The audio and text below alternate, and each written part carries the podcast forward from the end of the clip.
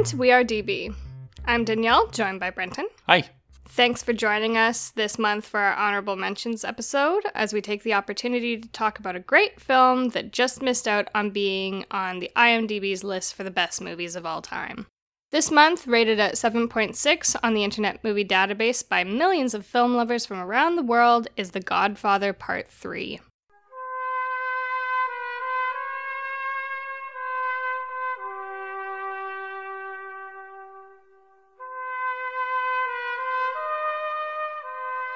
Released in 1990, 16 years after Part 2, this film is set in 1979 and stars Al Pacino and Andy Garcia in leading roles. Godfather Part 3 is an Italian American mafia film and serves as the third and final part of the Godfather saga. Just like the first two parts of the saga, the movie is written for the screen by Mario Puzo and co written, produced, and directed by Francis Ford Coppola. Let's talk about The Godfather. Like I mentioned last month, we'll not only take this opportunity to talk about Godfather Part 3, but also the Godfather saga as a whole, because hmm. this is the, the last chapter. So we will split this into a spoilers and non spoilers section for Part 3, but we could have the possibility of having spoilers of the first two parts. Just keep that in mind. Be sure to go check out those episodes if you're interested in our discussions on Part 1 and 2. So the the film is set about 20 years after the last one was set, but it was 16 years after the last one was made. Okay. I didn't realize, which is probably a little ignorant of me going into this film, and it's probably common knowledge that Mary was played by Sofia Coppola, I wondered that. who is Yeah. the director's daughter, Mm. but she's also went on to be not only an actress but a film director. Oh, really? Yeah, and she's known for The Virgin Suicides, Lost in Translation, um, Marie Antoinette. She, Oh, she did. Ma- okay. yeah, so she has a she has a particular style that she's also. That's the only one I've seen, and yeah, it's a little bit different. Yeah, it's a little obscure. Which, though that said, like these movies are a little bit different too, so that doesn't totally surprise me if she was like around her father and seeing the way he directed his films. So Well, I think her father, Francis Ford, is the executive producer on most of her work. mm. interesting. I think it's interesting seeing Michael Corleone, Pacino's character, Mm. in this compared to when you very first see his character at the beginning scene of the first Godfather. Well, because he's old now. Yeah, And I think I said that to you. I'm like, wow, he's really aged.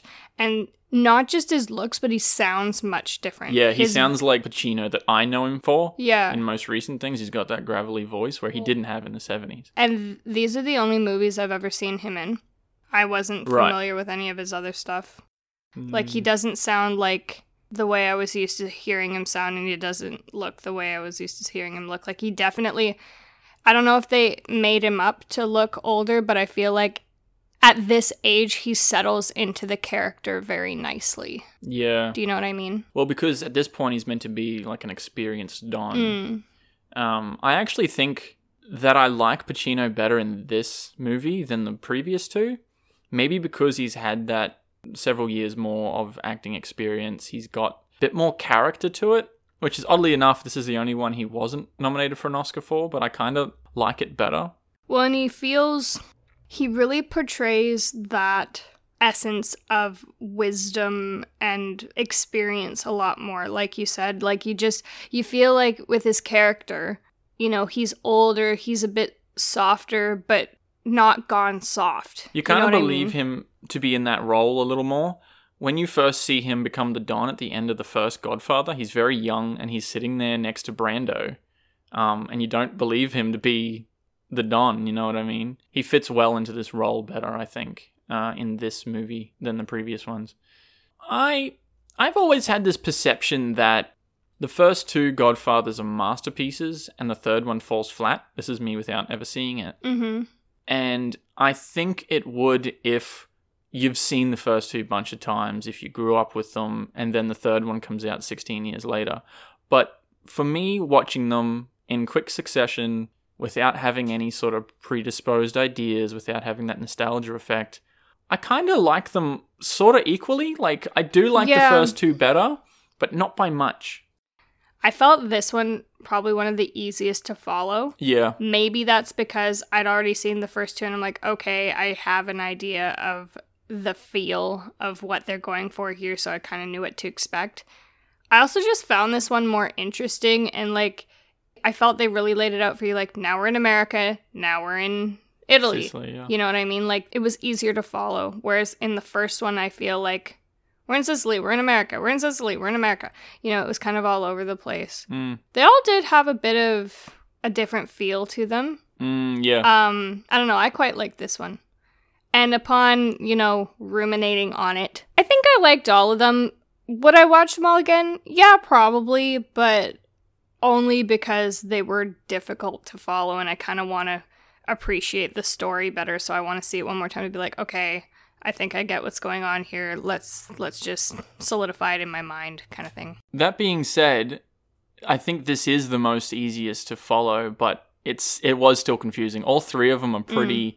You have to be paying attention if you haven't seen the movies before, just to be able to follow along, like who's who. Because like like Well, I said in the first Godfather discussion, they're all just Italian names. They're all just wearing suits. It's like who's that guy? Who's that guy? I think I said in one of the in one of our other Godfather episodes, you almost need like a cheat sheet of names and faces to be able to follow along. Again, this one kind of lays it out a lot better for you because it in the beginning too, like there's a lot of new characters, so they have to they have to lay it out for you. You know what I mean? And they have to introduce like these are the kids. Now they're grown up. What do they look like? Who are they? You know what I mean? And hmm. they're much more rounded characters as they would be at this point.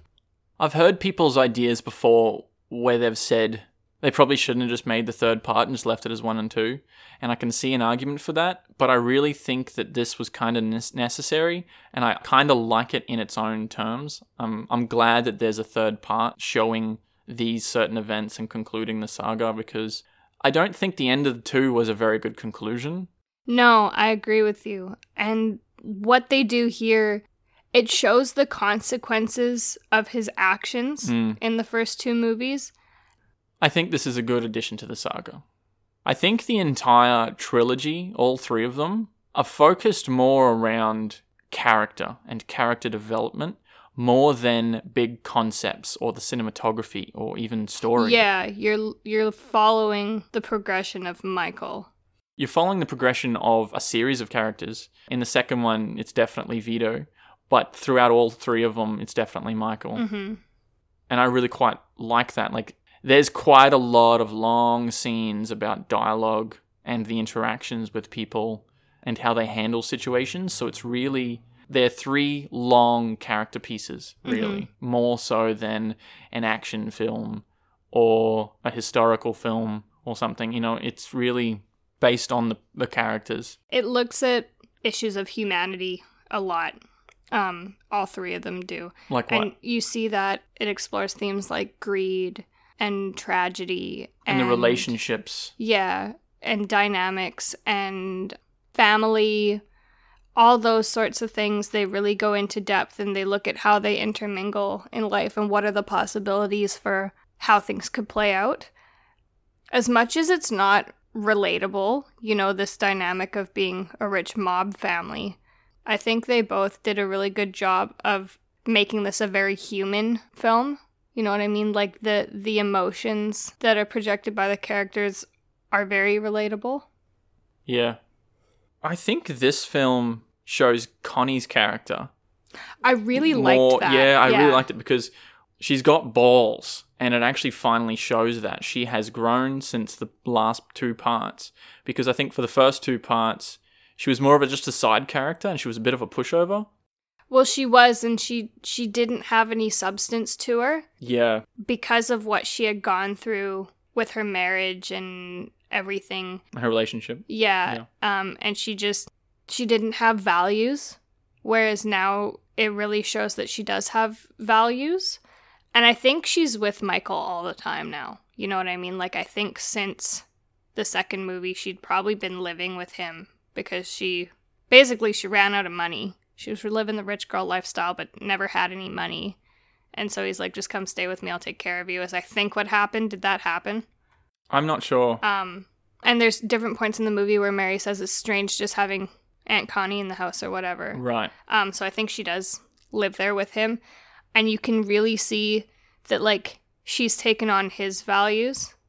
Yeah. I really liked having that strong female character here, and you're right, she really does. She does things that you know need to be done, even though Michael doesn't want them to be done. Yeah. and, And, she like she that. didn't make those decisions in the first couple. No, Um, obviously, it wasn't her position to in any three of them, but she still did it in the third one. We had a discussion in the first episode about those women in the mob scene, and they just didn't seem to be portraying them as as a big part of it or someone with power. And Connie really has shown that growth, and there that is evident in the third film. And you know, I think in that kind of demographic of people, these mob women, I think that strength comes with age because, and this is just going purely off, you know, Hollywood and their conceptions of this, but you tend to have two groups of women in this world. You've got the young women who sit down, shut up, and turn a blind eye, and you've got the older women, the seasoned women who you don't mess with. Exactly. And I think that comes with age. And I think that's the change that we've seen in Connie is that she's gone from being Mm. like in the first one, young and just married and being Kinda taken naive. well and taken advantage of. I mean her husband beats her and everything to like I'll cut a bitch. you know what I mean? Like she she definitely would. And she did in the movie It was kind of refreshing to have that character uh, in there. and revived. Yeah, no, Yeah. I really I really appreciated her character. Let's talk about Vincent's character for a second because he's a very interesting sort of character. Vincent's Sonny's son, and you see elements of Sonny, Vito, and Michael all in some of the actions and things that he says he goes through a significant amount of growth through the course of the through film. the course of the movie and i think they showed it really well it's very noticeable from the very beginning to the very last scene, the way he handles that scene. He's not disturbed at all about some of the things that happens. He's very cool and calm and thinks logically. Like he's he doesn't really show his emotion apart from anger. yeah i think part of that is because he didn't grow up as a corleone because he was born out of wedlock right Yeah. so because of that he so badly wants to be a part of the family that he holds that probably as his highest value and part of the reason why he's not affected by anything is because he knows that in order to be a part of the family he has to be able to handle and condone this sort of stuff Well, it You just what I makes mean? me think what other experiences and things has he done previously to be able to to express that? well he's he is involved in crime life like Yeah. he's got a club um Right. that he yes. probably runs things out of. So he just he's involved, but he wants to be part of the Corleone family. Yeah. Well, because he's working with Joey Zaza at the beginning of the movie. He's a muscle man, isn't he? I was Yeah. it was a little unclear to me. He was working for him. It's it's really not significant, Yeah. but the point is that he did have some Y- yeah. involvement. And then through the course of the movie, like you say, it's very evident to me too, right from the beginning, that he is Sonny's son. And I think they they chose that element of him having a really short fuse to show that. And I think it was a really good idea because that's the main connection you make between the two of them, you know? That they're both just can get angry really quickly. And Michael even says something like that. He's like, oh, he's just like his father. Yeah, you that know was what funny. I mean? And then throughout the course of the movie, you do start to see that growth because Michael takes him under his wing. And I love those moments where Vincent is being, you know, his own self that's a lot more like Sonny, where he talks without thinking. Mm. And he just turns to me and says, Vincent, will you shut up? You know what I mean? Will you just will you just stop? Because you're not being rational here. See, even in those scenes, Michael handles them very well, which is again showing that he's learnt, he's got progression. Well, and he always was kind of like that. And he specifically learned from Vito, you know, right before Vito died. Michael was his consigliere. Is that what, what they're called? He was his right hand man, basically. Like he he was always with him all the time. He learned everything he could from his father before his father died. And so you see that he knows exactly what he needs to know. And because he's got kind of that more calm, cool, collected, thinking everything through sort of personality, that's why he made such a good Don. And you can really see that progression in Vincent throughout the rest of the movie because he goes from being that short fuse ready to blow at any second to being very calm by the end of the movie, which you see. And you see those lessons kind of being slid in here and there throughout the movie. They'll be, you know, never show anyone what you're thinking, or, you know, don't hate your enemies, or whatever. There were those kind of lessons slid in throughout the rest of the movie. It's interesting that you compared it to Vito and Michael's relationship of the first one because there are a lot of comparisons there Mm. um, with him taking him under his wing and preparing him um, for this role. hmm Um, I wonder why they decided to add in the weird cousin relationship between him and Mary. Like that, I don't think that that was I know. I didn't like it. Well, it gave. It showed that he was reckless, and neither of them really think. It was weird. I think part of the reason why they put that relationship in there is because there's a there's a dynamic between Michael and Mary that you see throughout the film and it starts to create a lot of tension. I wonder how much of this movie was actually set in reality, because it relates a lot to the Vatican for some reason. Um, I, I say that just because John Paul I was actually a pope who was elected around then. He was the pope for 33 days before he died of a heart attack in his sleep, and they depict all of that. Um, Hmm. And they talk a lot about finances and things. So I'm just wondering how much of it actually relates to what was actually happening in the 70s. I'm it's not a sure. it's a good question. I'm not sure. I didn't know that. Mm. Kind of ballsy if they did portray it that way, honestly. It's kind of a defamation thing, isn't yeah, it? Yeah, that's what I mean. Yeah. yeah. I wonder why they added in so much of that Vatican. Because it wasn't in the first one. So it was very Italian, very Catholic. They didn't go to the Vatican. I liked that they added it in. I think it added an element of old family Italian culture that we didn't get to see in the other two as much. So I appreciated it. I think because I think people underestimate just how important the Catholic Church is to Italian Americans. Yep. I appreciated it. And it made it interesting. Just a interesting bit of trivia. John Cazale, Who's that? he played Fredo in the first two. Okay.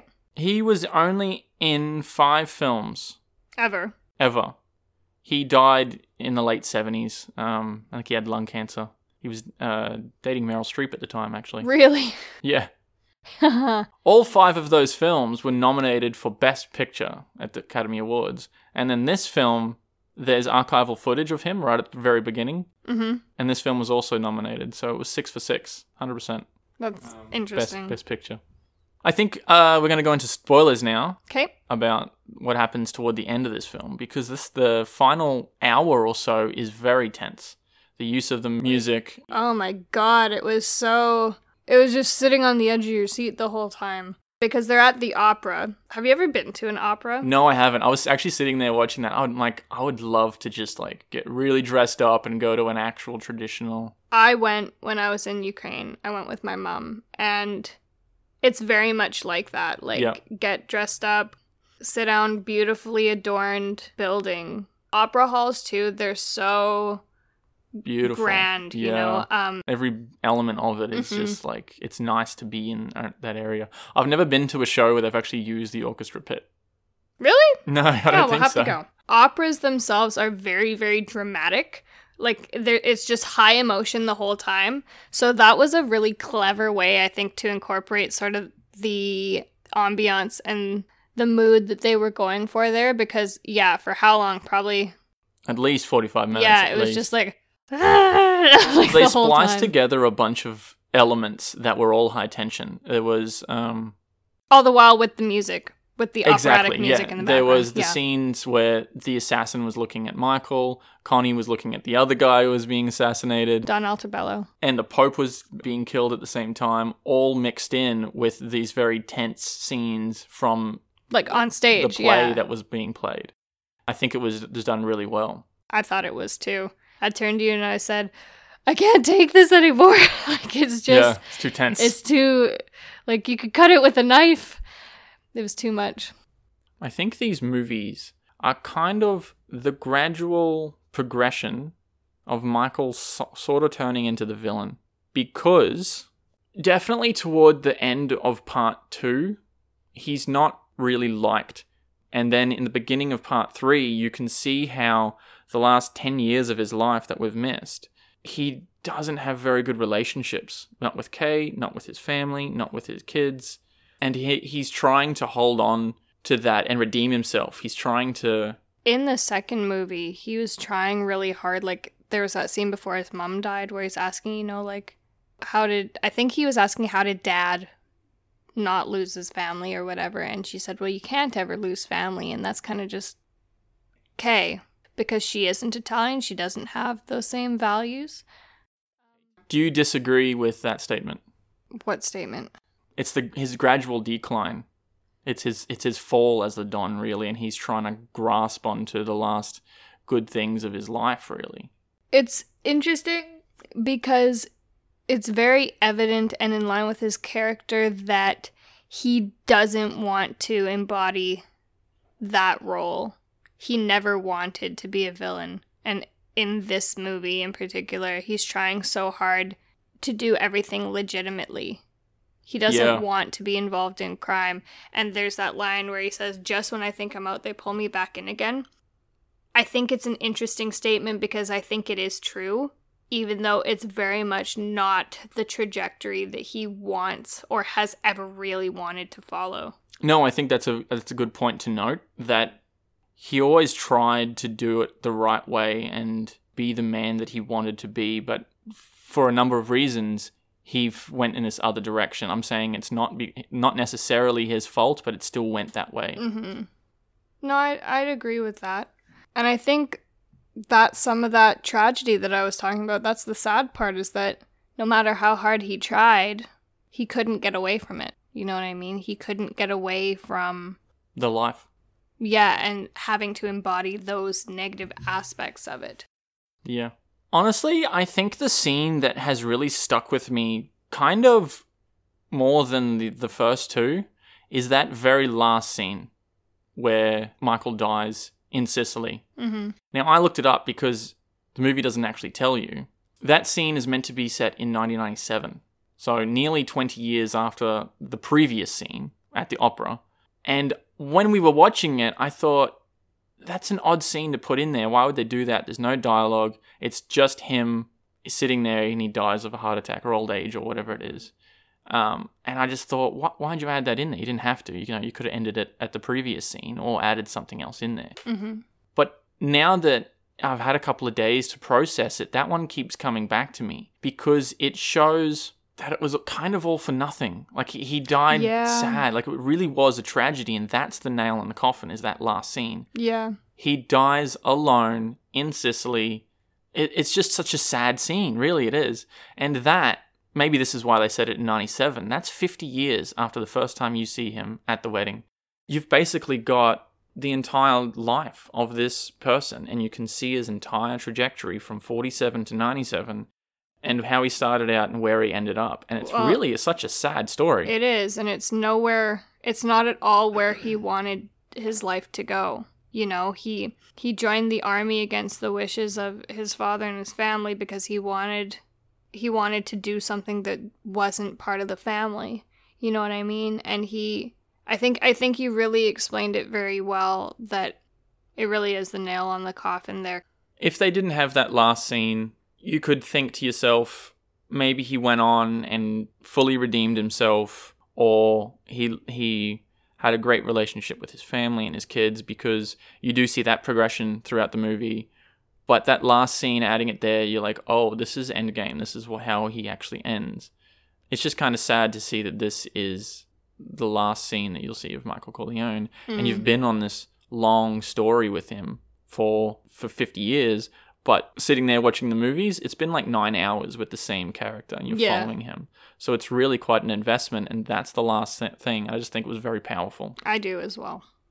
going back to Vincent's character and how he, he's not really fazed by anything that very last scene on the steps of the opera he's kind of shown as pretty heartless because he's he just doesn't really have any emotion, especially after Mary's shot. He's just like, ah, well, shit. Like Yeah. he doesn't really um, express himself the way Michael does in that scene, or even Kay, which is interesting. I think it's fair though, because I mean, if you lose a child versus losing a partner, the connection parents have with their children is a lot deeper. True. Especially considering that those two, in love as they may well have been, they didn't actually know each other for very long. I was just expecting more of a reaction. That's all. I think it's not within his nature, honestly. Yeah, that's my point. Yeah. Of the character. Yeah. It's it's it would be out of character for him to show that emotion there. And he did show as much as he was capable of showing. I think. Yeah, he, yeah. Sho- he well, he showed that initial anger when he shot the the guy, and then he was just sort of not not much else after that because that's essentially the Mhm. number one emotion that he presents. Mhm.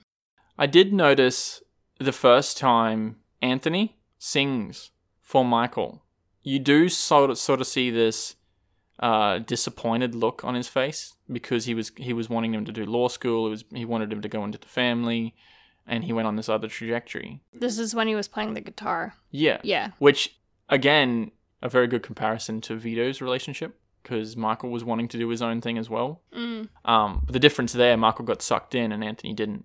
But I thought that was interesting to note because by the end, in the opera scene, it's, it focuses on Michael's reaction to his performance there, and there's a growth there. He can see that he's happy for him. and he's so proud and he's Yeah. because he's not just you know playing gigs at a bar he's He's, he's, very good. that's and what I mean. Very, he's sticking to that uh, his Italian culture and embracing that. and like he points out in the hospital it's a big honor to have his debut operatic performance in Palermo yeah, at the opera house. Like he's not he you know you hear him say pursue music i'm like in the garage band style? No in like a very honorable fashion. You know what i mean? So i can see where that pride came from. I think it's interesting at, by the end of the movie you kind of think things are starting to turn one way because you can see you know got quite a good relationship with Mary. It's a little bit strained, but you know, you figure that's going to work itself out. His relationship with Anthony is a lot better. His relationship with Kay is Yeah. a lot better. So you're kind of thinking, oh, maybe this is going to go the happy ending kind of way. And it so doesn't, which I think is refreshing because you're starting to see more now, but not a whole lot of movies will go that tragic route. Yeah. and- they usually like to wrap these things up in a nice little bow, and everyone's all happy by the end of it. Well, and the problem there is that that's not how life goes. Yeah. And None of these movies have really been about that. They've always gone that other direction, really. yeah, which is good and I appreciated. And as much as the ending was very very sad, um I think it's very realistic, you know. Yeah. I was actually really quite surprised to see Mary die in the end. And that hit me Yeah. more than watching Michael get shot. Because she was a bystander, she was kind of innocent. Her last words were "Dad," Yeah. um, and it's it's a, it's pretty emotional. yeah. And it's interesting because in that scene, she was she was asking him why why are you doing this to me? Yeah, like why why won't you let me love the person I want to love? And that was exactly why. If she had been involved with him, the likelihood of her getting hurt was much higher. And I just think isn't it so ironic and sad that he was doing everything he could to protect her and because of that she died. I was thinking about it because he kept saying, "I'm trying to protect you," and apart from the obvious dating your cousin kind of thing, Yeah. what what is he protecting him from? Oh, Vincent's the new Don now, and he's got people after him. It can be dangerous because Michael says that they go after the ones that they love. Mhm. So that's another risk for being involved with him apart from the obvious. Yeah. And that's what he was really trying to protect her from. And it ultimately leads to her demise, Yeah. which is unfortunate. Yes. I think watching this third part kind of makes me appreciate the first two a little better. And I would like to watch the whole series again because I think I quite like the saga as a whole entity Yeah. because like I've said in previous episodes, I like to follow this one sort of story arc, this one character all the way through from the start to the finish because it has more weight behind it when you know what their decisions are like and what they are as a person and how their life went this way. I really quite like the trilogy, and I think I like it a little bit better now that I've seen the third part. I think so too. I actually really agree with you in saying that the third part kind of makes the other two make a little bit more sense to me. And I also would really like to give it a watch through the whole thing again later. Probably not anytime really soon. Yeah. We've, we've spent a lot of time with The Godfather lately. yeah. Give it a break. You said before that they all three of them have their own different feel, and I completely agree with that, and yet they all feel like Godfather movies. And I think being able to do that and create three films that feel like the same entity, but each of them have their own different feel is a very good characteristic, and it's it's really quite a difficult thing to achieve, and I think that credit is due to Coppola to be able to do that. That's a good trilogy. Yeah. No, it's impressive. I think Paramount was trying to push for a part four by the late 90s. And I think it was going to be set just before Godfather 1. So it was going to be like young Sonny and young Michael. Oh, okay. The article that I read on it, they were looking to cast Leo DiCaprio as Sonny because he was quite young at the time doing Titanic and such. Uh, but that would have just been terrible. It would have. And the thing is, like, aside from the obvious of him not looking like the original actor, I don't think he would have played it very well.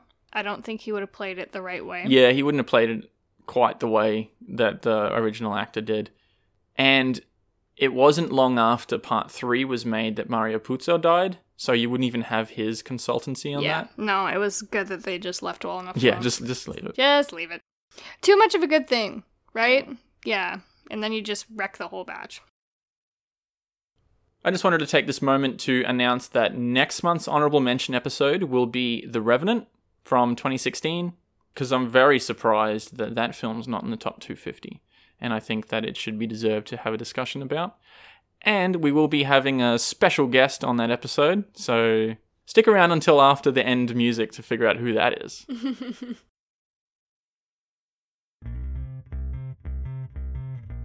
We have been Danielle and Brenton this week. Thanks for joining us. Feel free to subscribe wherever you get your podcasts or comment on SoundCloud. And until next time, thanks for listening.